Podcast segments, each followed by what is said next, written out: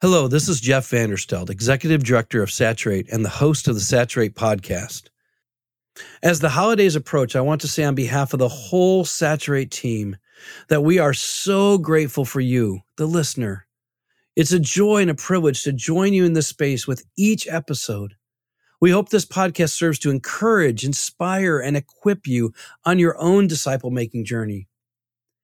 I also want to extend a huge thank you to our Saturate partners, a group of people whose donations fund this podcast and also fund our work creating disciple-making resources and investing in leaders through coaching and training. We simply could not do this without you. We are so thankful to you that you give us this opportunity to serve and equip leaders towards gospel saturation. As we approach this new year, we're so excited as we work on some new projects and new initiatives that we're looking forward to rolling out to serve more and more leaders and more churches. But we're going to need your help financially to get there. Would you prayerfully consider Saturate in your year-end giving?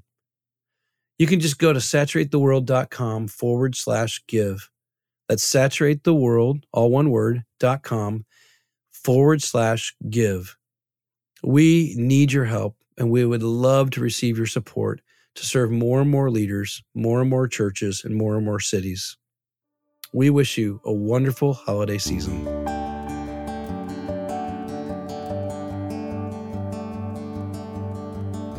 Saturate exists to serve and equip leaders to start and strengthen unified gospel city movements that lead to gospel saturation, to the end that every man, woman, and child has repeated opportunities to meet Jesus through his church on mission everywhere and every day. Now, during this episode, I thought it might be good just to step back and revisit this vision of gospel saturation. Where does it come from? What informs our thinking about it? And what do we believe is going to need to take place in order for you to begin to see the seeds of it sown and the realization of it experienced in your context? Often when I teach about this idea or cast a vision for gospel saturation, I just go back to the prophet Habakkuk in Habakkuk 2:14, where we read, "The earth will be filled with the knowledge of the glory of the Lord as the waters cover the sea." That's a saturation point. That's a place in which you can't go anywhere without experiencing, seeing, hearing the knowledge of the glory of the Lord. And that word glory is an important word, and I think it's important to pause and describe what that means.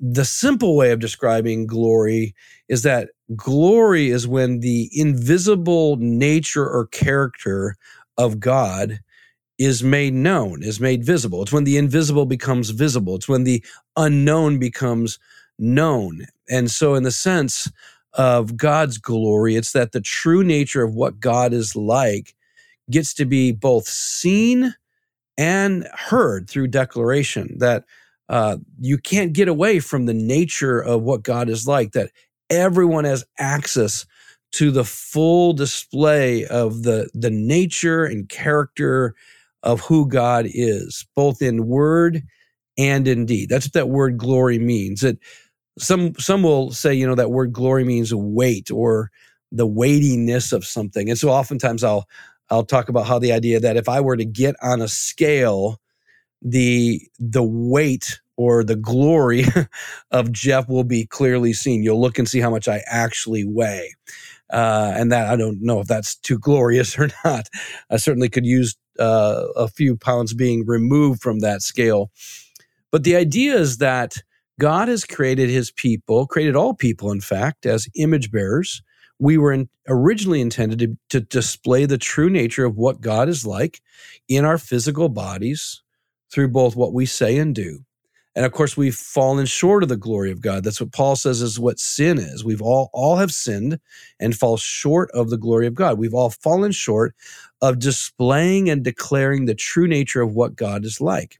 Not one of us has perfectly displayed and declared the true nature of God in our lives. And so the wage of that sin, falling short of the glory of God, is what Paul also says is death, that when we fail to be who we were meant to be in relationship with God and people, to fully display what God is like as his image bearers, we experience death. And that word death in Hebrew means separation. So it's not just the death where, you know, at the end where our soul is removed from our body, though it does include that, but it's also all the other death we experience, separation in our relationship with God, separation in our relationship with our own self, separation in our relationship to one another, even separation in how we relate to creation. That's been broken as well. And we see death in all of its aspects being worked out. And then we know there'll be an eternal death. And that is that there will be, for those who do not have a relationship with God, do not come to God through Jesus Christ, there will be a day when there'll be an eternal separation, where we will, those of us who have not put our faith in him, have not had a relationship established with God through Jesus, will be separated forever. And so there is this idea that God is, through his people, now the church, and we'll talk more about that, making a display people for the true nature of what God is like, to be known, seen and heard, but also so that others might come to see and know who he is, and also be restored to their original creation intention. And that is that they would become image bearers of God once again, who display and declare the truth of what God is like. So that's the big picture, that there'll be a day when the earth will be filled with the knowledge of the glory, the true nature of what God is like, the glory of the Lord as the waters cover the sea. Now we know that Israel failed to be that display people, and so Jesus comes and is the full display of the true nature of God, is the God-man who in him, the fullness of deity, dwelt in physical form. In fact, Paul says this in Colossians 1:15, he, Jesus, is the image of the invisible God, the firstborn of all creation. So Jesus comes. If you want to know what God is like, you look at Jesus. He is the full display of deity in bodily form. If you want to know anything about what God's like, Jesus is the one to look to now, because he has shown us the true nature of God. In fact, at one point he's asked by one of his disciples, would you just show us the Father? And Jesus says, have I been with you? Have I not been with you long enough? I mean, don't you know that if you've seen me, you've seen the Father? Well, Paul then goes on later in Colossians 1, and he says, actually to them, referring to those who have yet to know God, to them, God chose to make known how great among the Gentiles are the riches of the glory. There's that word again, the glory of this mystery, which is Christ in you, the hope of glory. Now Paul's saying, not only is Christ the fullness of the glory of God, the full display of what God's like, but he's saying, now, if you by faith have received Christ, submitted to him, followed him, believed in him, then he now by his Spirit is in you. And that is the hope of glory. That's the hope of how God is going to make himself known to those who don't yet believe what he's actually like. So now the hope of the glory of God saturating every space with his presence and the knowledge of what he's really like is in his people, in you and I, those of us who believe and now have by his Spirit Christ in us, shining forth through us, like Paul says, like jars of clay, displaying the true nature of God through these very, very weak and broken vessels. But Paul also gives a vision of this for the church. In Ephesians 1, 22 and 23, Paul says this about Jesus, that God put all things under his feet, Jesus' feet, and gave him as head over all things to the church, which is his body. That's the word Soma, and some of you know that I'm part of the Soma family of churches, and that this passage is key to how we understood who we are as the church. We are his Soma, his body, the fullness of him who fills all in all. So what Paul is saying there is the means by which God is going to bring about the saturation reality, filling every space with his presence, with the display of his glory, is through his church, the body, that God has intended that he would fill his church with his presence in such a way that every space in which his church lives, works, learns, and plays would be filled with the true nature, the true knowledge of the nature of who God is and what he's done. So it's through the church, us filling every space with the presence of Christ. Now, let's be clear. This is not referring to when we gather, though it does happen when we gather together as his body on a Sunday or whenever it is that you gather. It's referring to him filling a city, a place with his fullness. In this case, it would have been Ephesus. But as many of us know, the letter to the church in Ephesus was also passed around to all the churches so that all the churches would embrace this vision that God intends to fill the space they live in with his presence every day, everywhere, through his people, being a display people for his glory. Now, in order for that to happen in your city, you think about your entire city, whether that's a big one or a small one. I'm in Seattle. That's pretty big. The greater Puget Sound is around 4 million. When I go to Tokyo, we're talking 28 million. Some of your cities are less than a million, even a couple 100,000. But regardless, there's a lot of people there. In order for that to happen, to see the entire city filled with the presence of Jesus so that Jesus through his people would display the true nature of what God is like, we're going to need to have every Christian see themselves as the church, one church in a city, in order to see this take place. In fact, that's what Jesus prays in John 17, 21 and 23. He says, Father, I pray that they would be one, just as you, Father, are in me and I in you, that they also may be in us. Now, this is like intimate relationship. This is not just an idea. This is a relational attachment with God the Father, God the Son, by God the Spirit, so that we might be in the very Godhead and the very Godhead might be in us. And he says, I want that to be true, that they would be one, the church would be one. How many churches are in your city? One. That we would be one church, one body, experiencing the unity of the body, both in relationship with God the Father, Son, and Holy Spirit, but also with each other. He says that would be true so that the world may believe that you sent me. Now, this is a missional implication. Well, why is that? He goes on, he says, because the glory that you have given me, remember, glory is the display of the true nature of what God is like. Jesus was given a body. He was anointed and filled with and led by the Spirit. He displayed fully what God is like in this body. He's saying, that very glory that you've given me, I have given to them. Now they have the means to display the true nature of what you are like.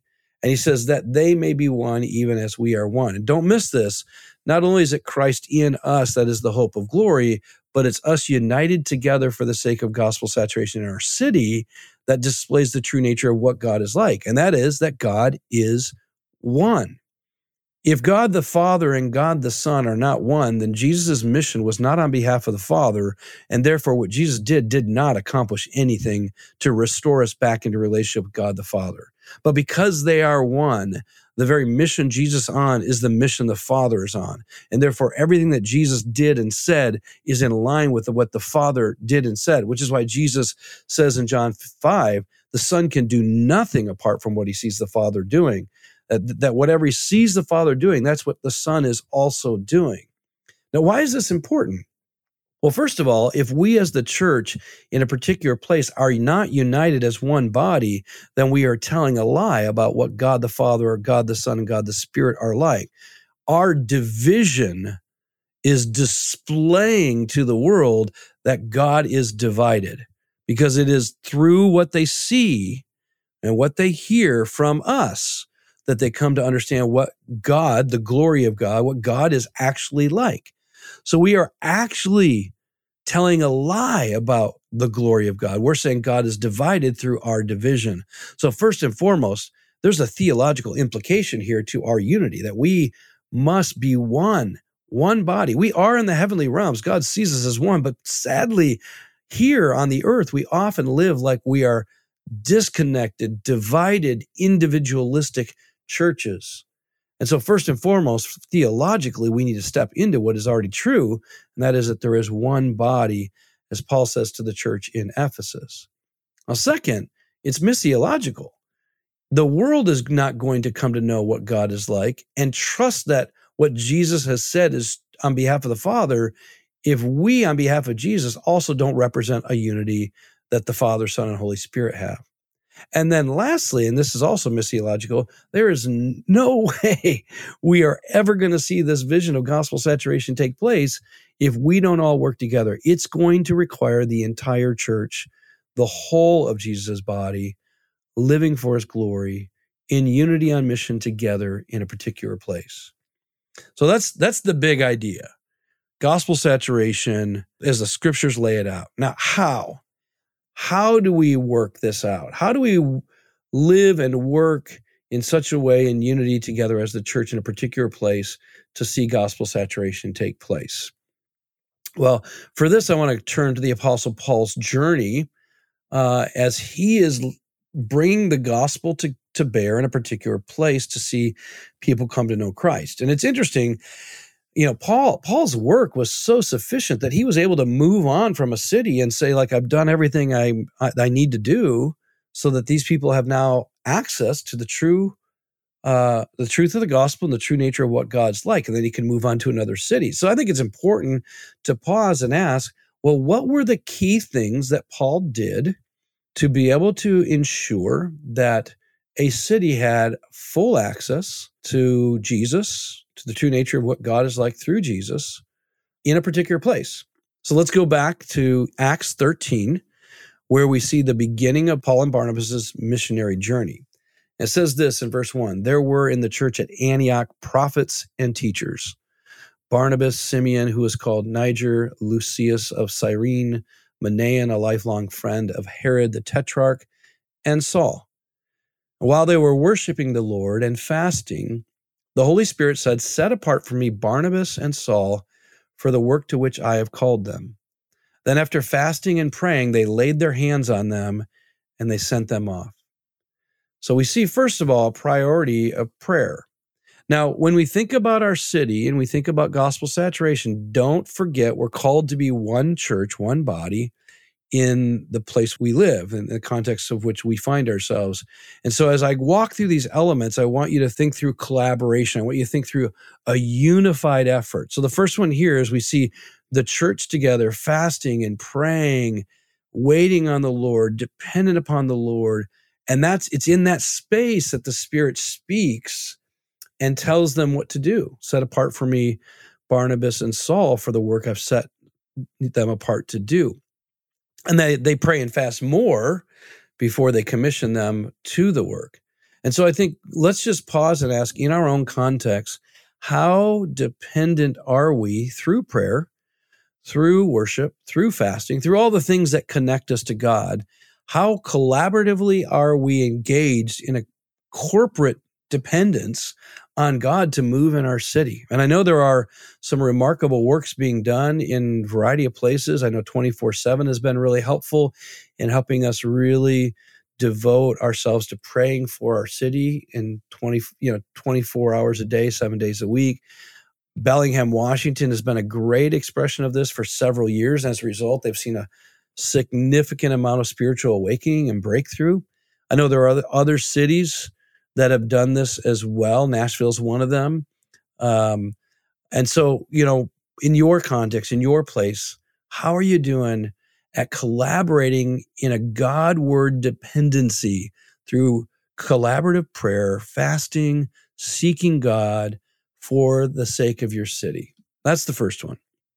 Second, we continue reading, and we're going to jump over now to Acts 14, further on in Paul's journey in verse 21. And it says, "When they had preached the gospel to that city and had made many disciples." Now, don't miss the word "they." There's a plural thing. This is not just an individual. This is a group of people together preaching the gospel to that city.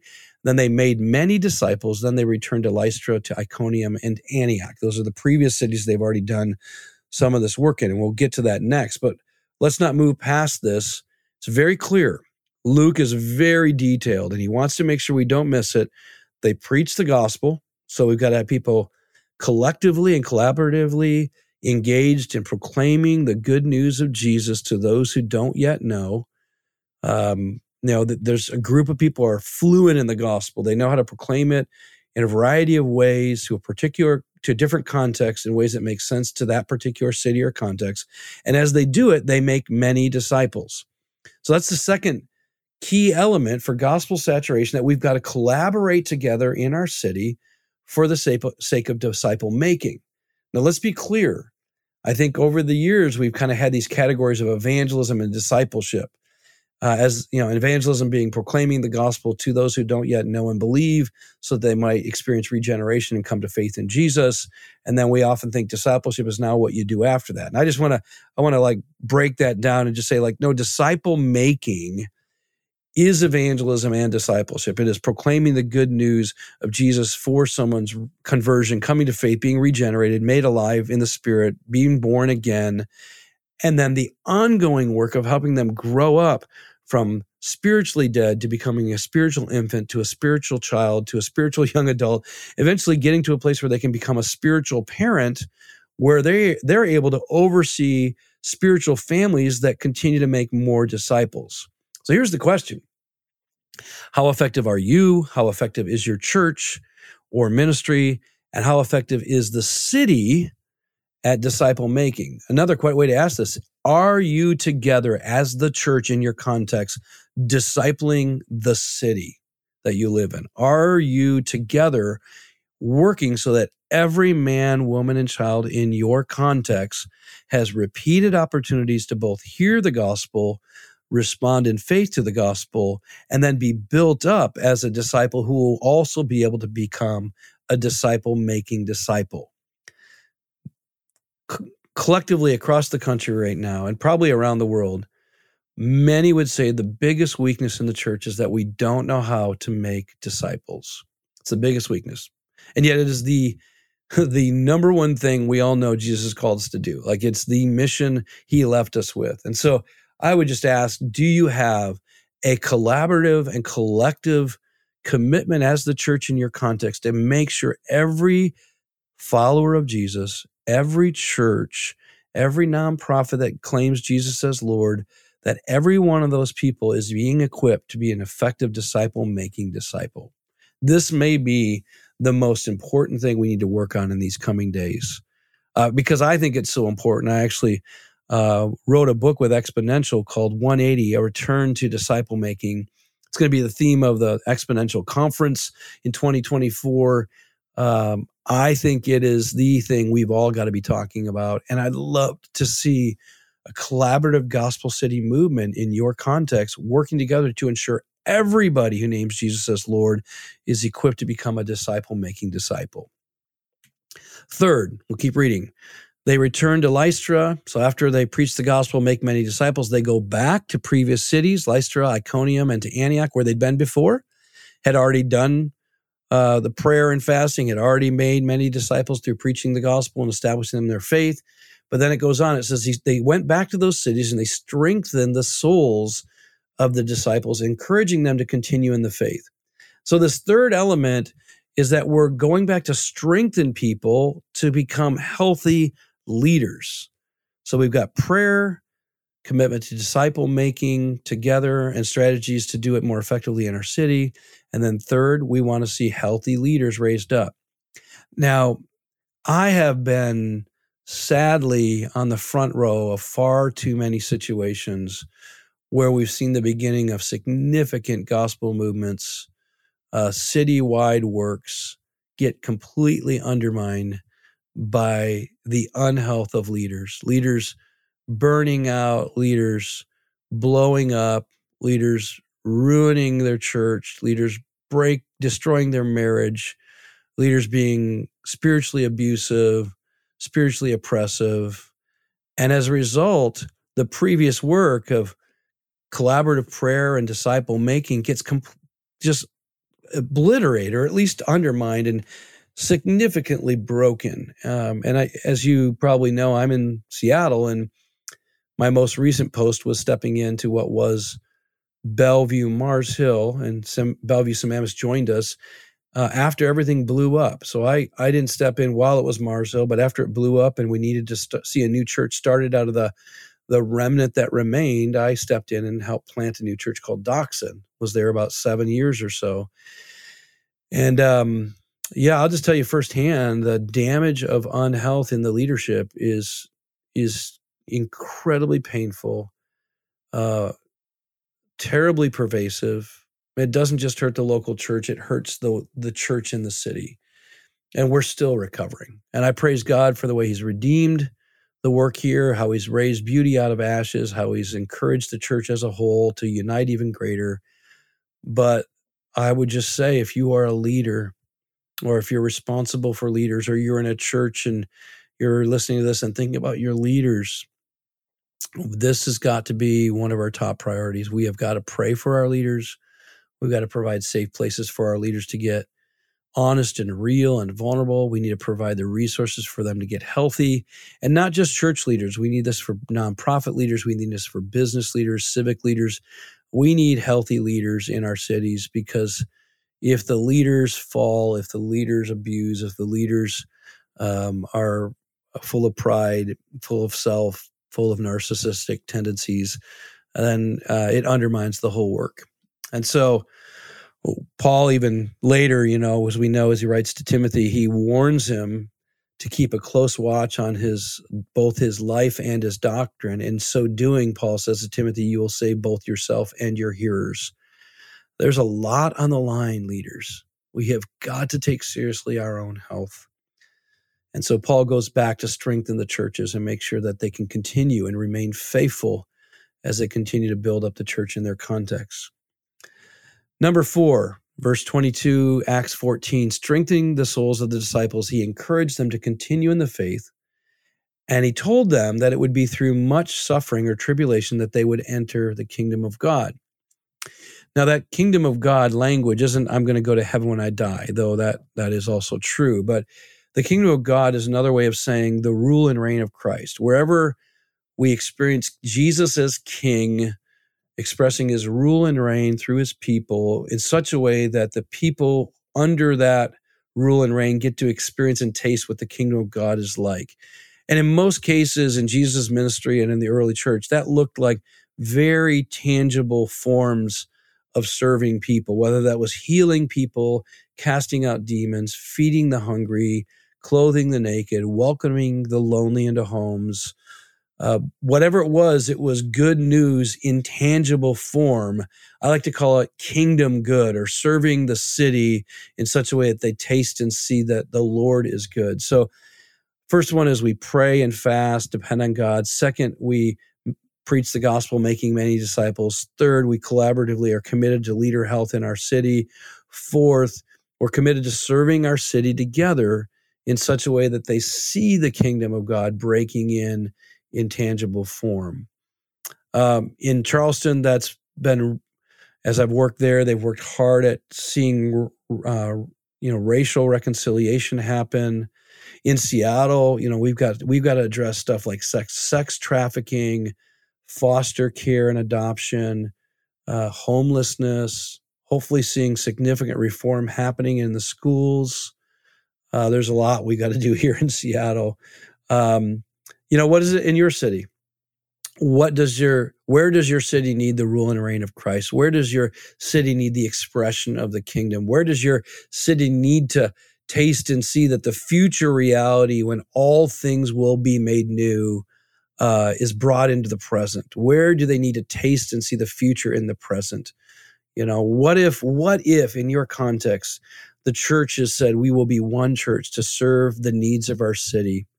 Often I'll ask the question, what if we had to prove to the city that our not-for-profit status was deserved because we had significantly reduced the need for taxes in our city because of the good works we were doing as the church in that city? To me, that is why we get a tax break, why we don't have to pay taxes like for-profits too, is because the nonprofit is expected to bring relief to the tax burden, that there should be less need for taxes to take care of the brokenness in the city because the church, the people of God, both in the church as well as many other expressions in the city, are actually doing the work of bringing the kingdom of God to bear on the places where they desperately need Jesus's restoration and renewal.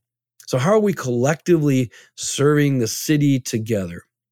And then lastly, we read in verse 23 of Acts 14, when they appointed elders for them in every church, with prayer and fasting, they committed them to the Lord in whom they believed. Now what Luke is referring to here is now in each one of these cities, whether it was Antioch or Lystra or Iconium, wherever it was that they went, they finished the work, at least Paul and his team, by appointing elders. And those were elders over the city, not just over like a local congregation. This was the church in the city that they oversaw the care of that city, the prayer for that city, the making disciples in that city, the healthy leadership in that city, the serving the city in tangible forms. Now there's these elders appointed to continue to oversee that work.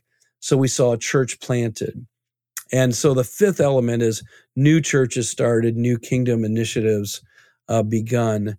And when all that's in place in a collaborative way with the church as a whole, working together as one around those five key elements, we can be certain that what will happen is similar to what Paul experienced in Ephesus, where when he finally left after 3 years, he could say, I'm innocent of the blood of all of you because I proclaim the gospel to every one of you. And we knew in Ephesus, they had such a base built that the whole of Ephesus had the opportunity to meet Jesus, hear the truth about him, respond to him, because the body of Christ was equipped and mobilized for all of Ephesus. So here's the question for you. In your context, what's already in place? Out of those five, prayer, disciple-making, leader health, serving the city, starting new churches, new kingdom initiatives, which of those are you collaborating well together on? And which ones do you need to intentionally begin to pull people together, seek the Lord, collaborate, and begin to work collectively together on? I often will take all five of those elements and just kind of do a 1 to 5 number scale and say, where are you at presently in your context? 1 being, we've identified that it's important. So we say prayer is important. That's a 1. 2, we begin to identify some key outcomes, some things that we want to see happen. In some cities, it's we want to see 24/7 prayer going on. Or if we take the element of planting churches, for instance, I know in Buffalo, they said we want to plant 1 church per 100,000 people in the next 10 years. And then they reduce that to 1 church per 50,000 in the next 10 years. And they're just kind of methodically working until they get to a place where I believe they want to see 1 church per 1,000 people in greater Buffalo. So that's a shared outcome. So we've identified the initiative. We have a shared outcome with measurables we're aiming for. We have a team. Now that would be a 3 on the scale. We have a team that is now working collectively towards those key initiatives and shared outcomes. And 4, we actually have a track record of some actual tangible things that have happened long enough that we can point to fruit taking place. And then 5, we would say we're actually being fruitful to the point at which we can measure a discernible difference around that key element. So I just encourage you, think about your context. You know, you could start even individually. Where am I at on all these 5? And then maybe second, am I doing it with anybody else? And then is our church doing it together? And then ideally, are we as the church in our context doing these 5 or one of these 5 in a collective way? And I'm convinced if you just begin to do one of them together as the church in your context, you'll eventually get to the other 4. Well, I want to encourage you, start where you're at, begin with small steps. I know this is a massive vision, which might be overwhelming to you, but begin with yourself and begin with the authority that God's given you and the dominion he's given you to have authority over, whether that's your own home, your neighborhood, your family, your workplace, your ministry, if you have leadership of one. And over time, if you have greater dominion and leadership in the city, please steward that well for the sake of gospel saturation. Well, thanks for joining us for the Saturate podcast. I hope you are inspired and encouraged, as well as receive some ideas of how you could take some next steps in the work God's called you to do in your own context. I want to let you know of another way that you might be able to receive some ongoing encouragement and equipping. You could visit saturatetheworld.com, where we have a lot of our resources, our training, PDFs, videos, audio, a whole bunch of stuff to serve you in your journey towards being a disciple of Jesus who makes disciples in the everyday stuff of life. Now, we're going to provide a code for you to use if you'd like to try a 2-week free membership to our subscription-based services. That code, if you'd like to use it, is podcast 2023. That's one word, all lowercase, podcast 2023.